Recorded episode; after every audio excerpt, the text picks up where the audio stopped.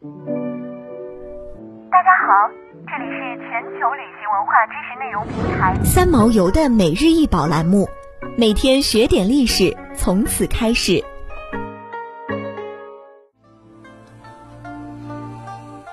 君王羽绒配饰，纵十二点五厘米，横六点五厘米。它由黄金、绿松石、石榴石、青金石、红玉髓、珍珠组成。吊饰的中心是一个正面的君主立像。他张开双臂，分别抓住左右两旁神兽的前腿，两条龙的头顶有卷曲的角，有翼，双后腿向后翻转呈 S 形。这种双手抓动物的形象，在两河流域伊朗高原也有相似的例子。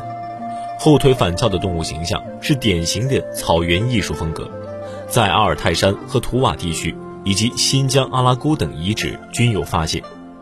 君王羽绒配饰出土于地拉丘地，这是贵霜帝国时期的一处大月式墓葬，里面出土了罗马的金币、伊朗的金银币，各式各样的生活用品，被誉为黄金之秋。这些金器上镶嵌着形状各异的珍珠宝石、绿松石、青金石、石榴石、玛瑙石、红宝石，奢华到了极点，绝对是历史上数一数二的土豪墓。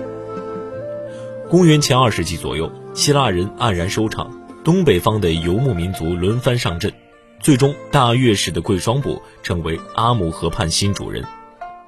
中国史料亦有所记载。越氏惹不起匈奴和乌孙，一路西迁，把塞种人撵到阿富汗北部阿姆河沿岸和巴克利托亚。而后大越氏又南迁，灭掉塞种人建立的大夏，建立大越氏王国。在北方草原印欧语系的各大部落中，对双马神有共同的崇拜。随着他们的迁徙，双马神的形象与寓意传遍草原、西亚、中亚和印度。都将它视为神圣高贵的象征。双马崇拜也是马崇拜中最重要的一种。饰品糅合了近东草原部落、古希腊罗马神话，甚至远东秦汉的种种文化元素。这件文物来自阿富汗国家博物馆。二十世纪七十年代开始，阿富汗陷入政治动荡，一连串事件无不对阿富汗博物馆内的藏品安全构成威胁。为了保护这些藏品，阿富汗博物馆职员在一九七九年开始对馆藏开始迁移工作，这批藏品从此过上了颠沛流离的生活。它们被储藏在不同地点，以分散风险。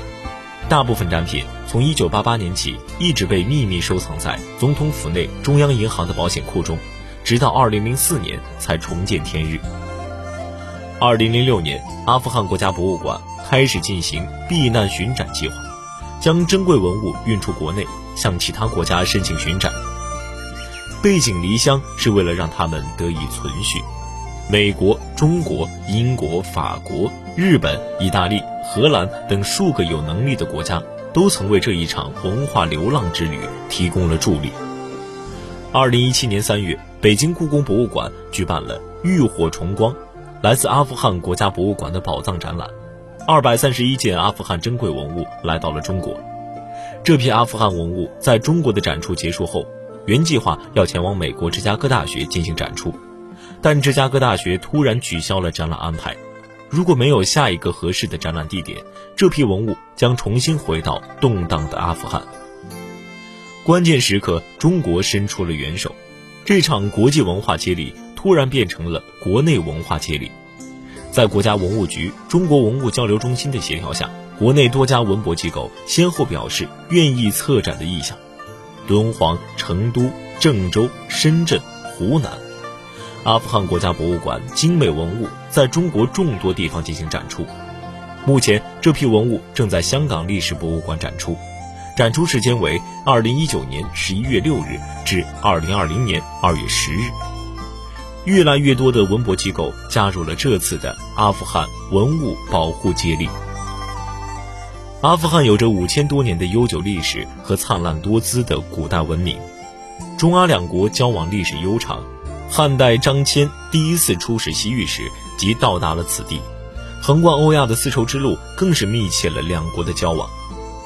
考古学家维克托·萨瑞阿尼迪在阿富汗北部地拉丘地。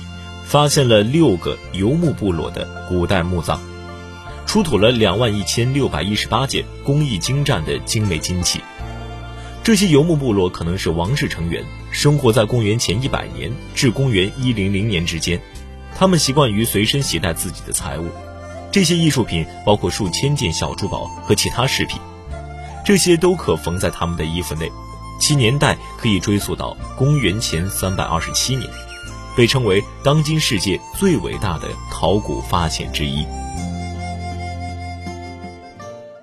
想要鉴赏国宝高清大图，欢迎下载三毛游 App，更多宝贝等着您。